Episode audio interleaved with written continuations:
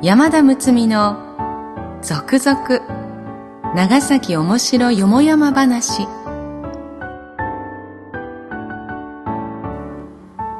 ポッドキャスト長崎の歴史シリーズ。今回も長崎おもしろそう。第2巻。師団切り抜き帳第1巻。島内八郎メモアールに続き長崎に関する書籍では定評のある長崎文献者のご協力によりすでに絶版となって久しい故森永種夫著作長崎面白そう第3巻繁華町の世界をご提供いただきその中から一部抜粋し続々長崎面白よもやま話として全18話をお送りいたします。読み手は歌の種でありたい山田睦美です。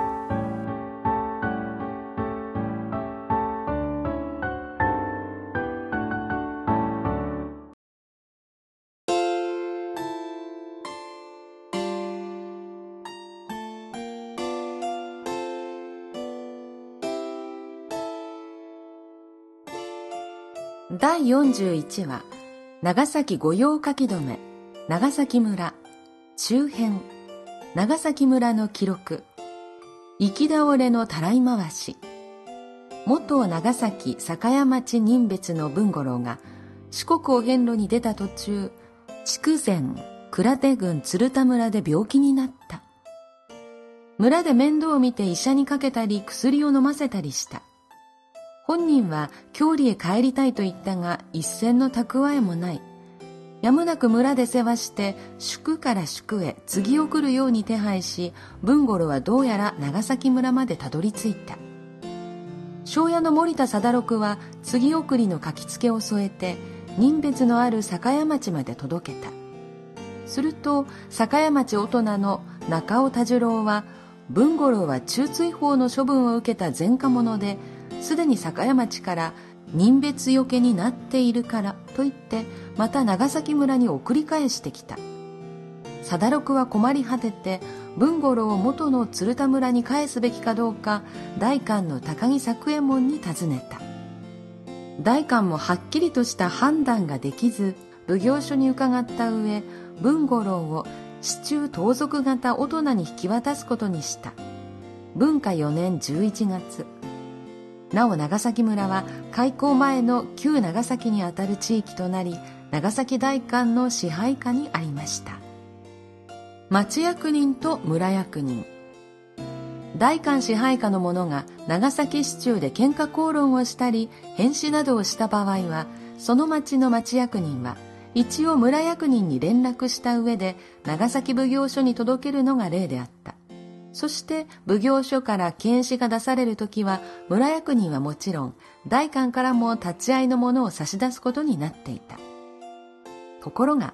長崎村人別で樺島に居住している吉次が市中で長着にあった。つまり寄ってたかって殴られた時町役人は村役人の方へ何の連絡もせずにおきその吉次の容態が急変したために奉行所へ届け出さねばならなくなりその時になって慌てて村役人に知らせた。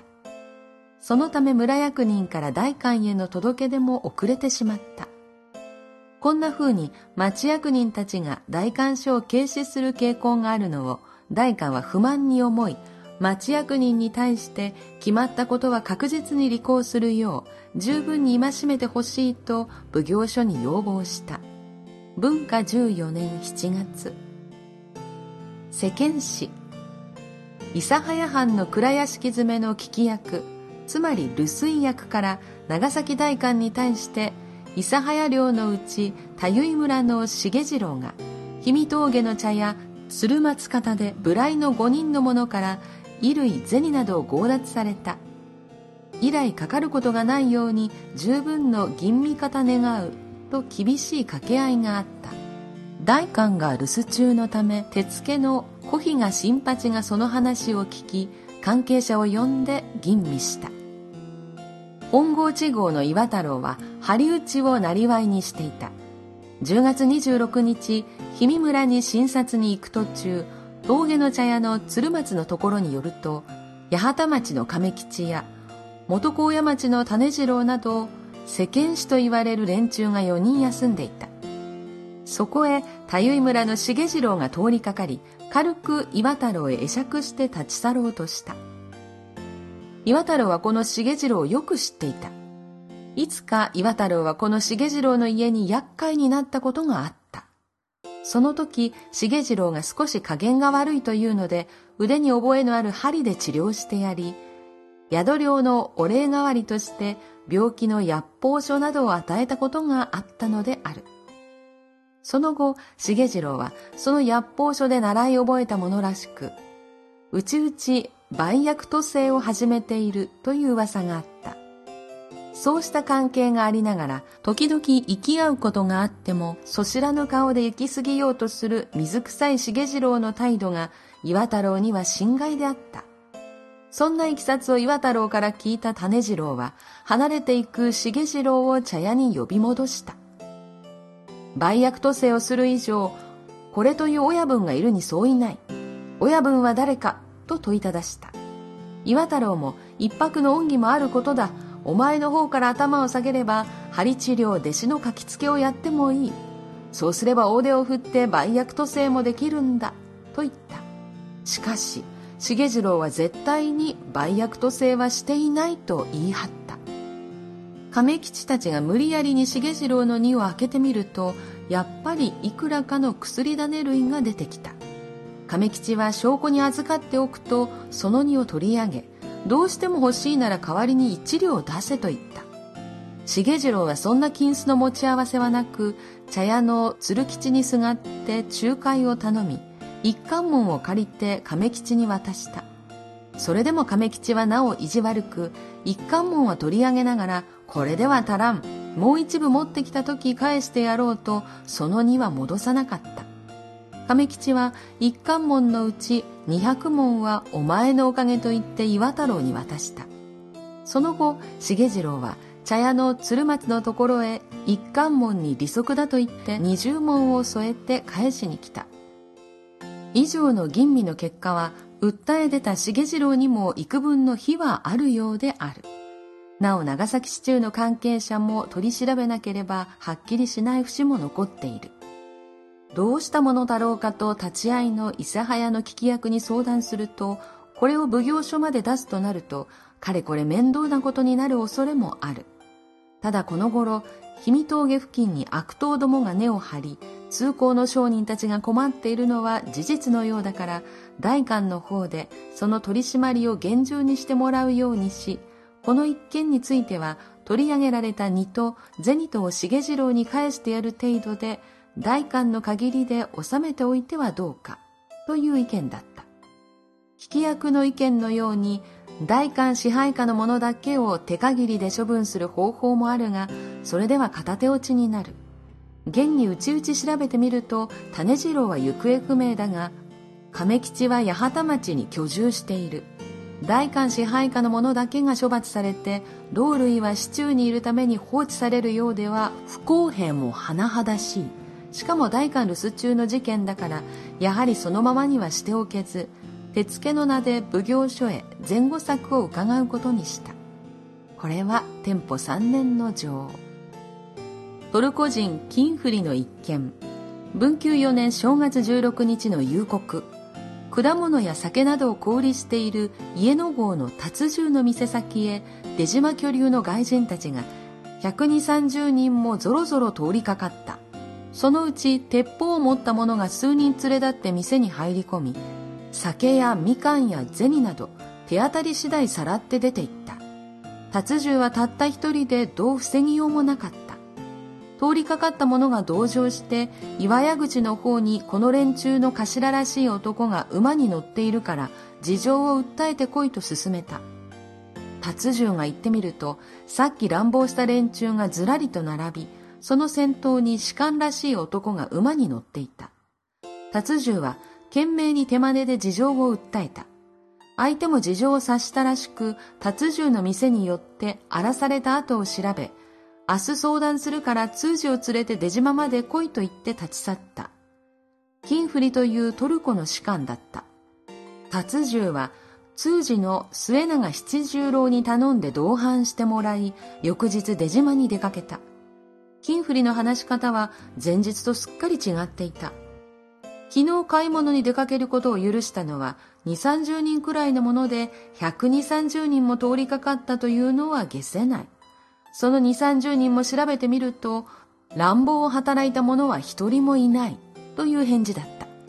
達順が激しく抗議すると、それではもう一度明日18日に来いということだった。あいにく通詞の都合がつかず、翌日は達順が一人で出かけると、金フリは本線に出かけて留守でいつ帰るかわからないというような曖昧な返事しか得られなかった達重はこれ以上は自分の力ではどうにもならないと諦めて代官所に訴え出た。代官も達重の言い分を組んで奉行所に連絡した。奉行所から交渉の結果相手はプロシア軍艦乗組のものと判明した。何分大勢のことで誰がどうしたまでは突き止めることはできなかった。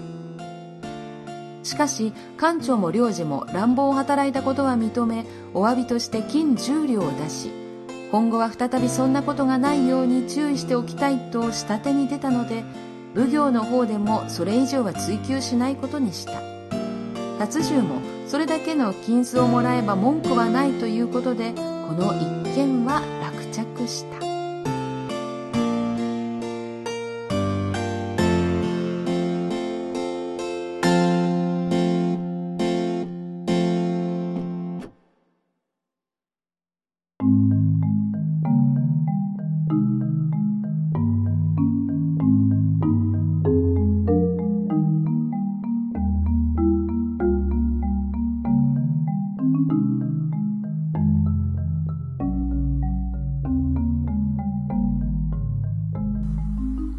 今回のお話、氷見峠が舞台なものもあって、私にはちょっとワクワクした、あの、ストーリーでした。近くなんですよね、私が住んでいるところから。そして、達重さん好きですよね。よく泣き寝入りしませんでした。お見事っていう、あの、翌日また来いって言われて、通詞の、あの、都合がつかなくても、一人で出かけて行っても、身振り手振りで達重さんやったんだろうなと思うと、腕にも自信があったんでしょうかね。いや、達重さん、あっぱれでした。よかった。皆様にはどのように届いたでしょうか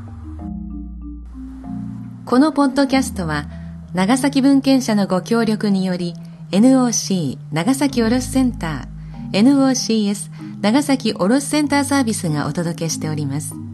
本文中、差別、または差別的とみなされかねない表現がある可能性もありますが、著作者にはもとより、その意図がないことはもちろん、長い期間出版され続けている書物であることなどから、朗読用のテキストとして多少の言い回しの変更、言い換え、省略を行いましたが、原作の遮奪な香りを残すべく、ほぼ原作に沿って朗読いたしております。